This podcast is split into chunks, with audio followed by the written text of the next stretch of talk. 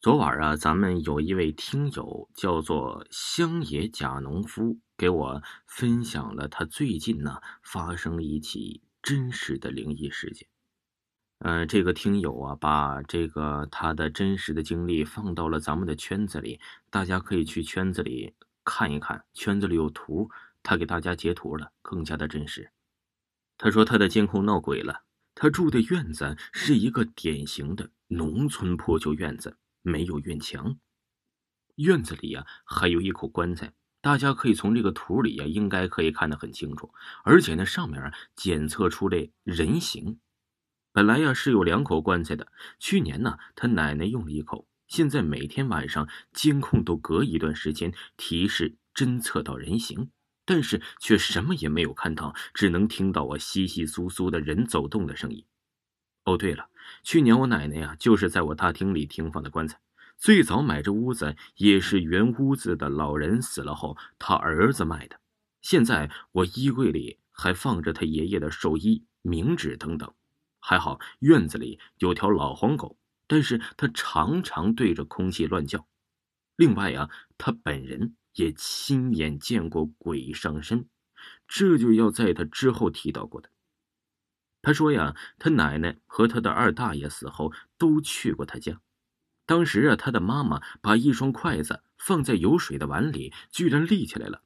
你要知道，这村里的筷子用的时间久的是弯的。他家的另一处院子，出门走几步就是一片坟地。曾经房后的一个小女孩，在晚上他妈妈带她回家的时候，看到了一群老人呢，在坟地上吃粉条。第二天就病了。还是找他的奶奶破解的。他奶奶的家里呀有个大仙爷，去年他奶奶死后，应该就跟着走了。去年呢，他奶奶走之前就跟他说过，他刚出生的女儿要养活下来得花不少钱，都好多天了，时不时的会想起，也不知道是不是没在坟头哭过，时不时的都会想起。还记得呀，这白事他是抽的白皮红塔山。也有几年没参加过白事了，所以记忆比较深刻，而且有点恐怖。我说的这个恐怖是害怕的意思。我平时很喜欢看恐怖电影，而且胆子很大。今天呢，凌晨五点，他就下了夜班后，他照常在街上跑了几圈。那个方向有一片树，还记得那天打电话给二大爷就在那打的。那时啊，他都病得很重了，所以每天跑到那里他都不跑了。而且每天下班，他看到那几棵树还挺害怕的。今天他破天荒的跑过去撒了一把尿，当时啊，他扭腰的时候起了一阵小旋风。常听村里人说呀，这就代表有鬼在，所以他一阵害怕，往回就跑。到了公寓的厕所，发现昏黄的灯光，厕所里一个人也没有，总感觉有什么存在的，但是又少了点什么，他也没太在意。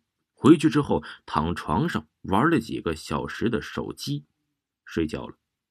嗯，这个听友啊得病了，他好不甘心。他很年轻，他还有父亲，他还有兄弟，他坚持每天锻炼身体。有时候啊，他的病犯了，肚子就像是一双无形的手抱着，使他呼吸几乎不上来。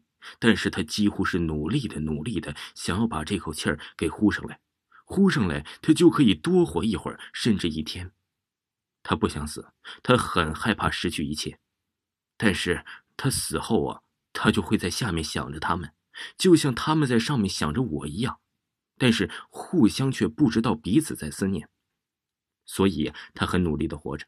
听说这个病啊，死后会非常的痛苦，会从肚子里面腐烂的流出血水，但是肚皮却是好的。但是他不怕，他怕的他就会这样死去。他所牵挂的，他健康时所不牵挂的，都在这时变成了牵挂。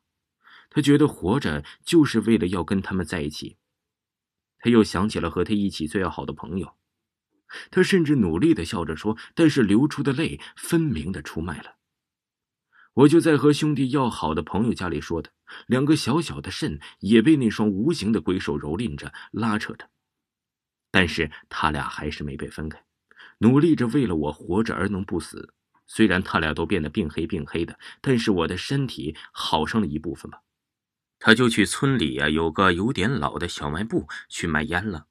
他记得这个东西很伤身体，但是那里出了新品，新出的烟呢，他也没有买过。他记得昨天呢，把烟买给他兄弟抽了。我自己抽没抽过也忘了。这烟是个蓝色皮儿，上面封口处有一圈白带，叫什么“天根宫廷”，实在想不起来了。他还拿了一盒他侄啊喜欢抽的白沙烟，也是蓝皮儿的。我记得告诉我他们不要抽烟了，但是年轻人还是接受不住诱惑。哎，他走了，他牵挂的，他村里熟悉的每个小卖部。最终啊，他还是感觉他自己走了。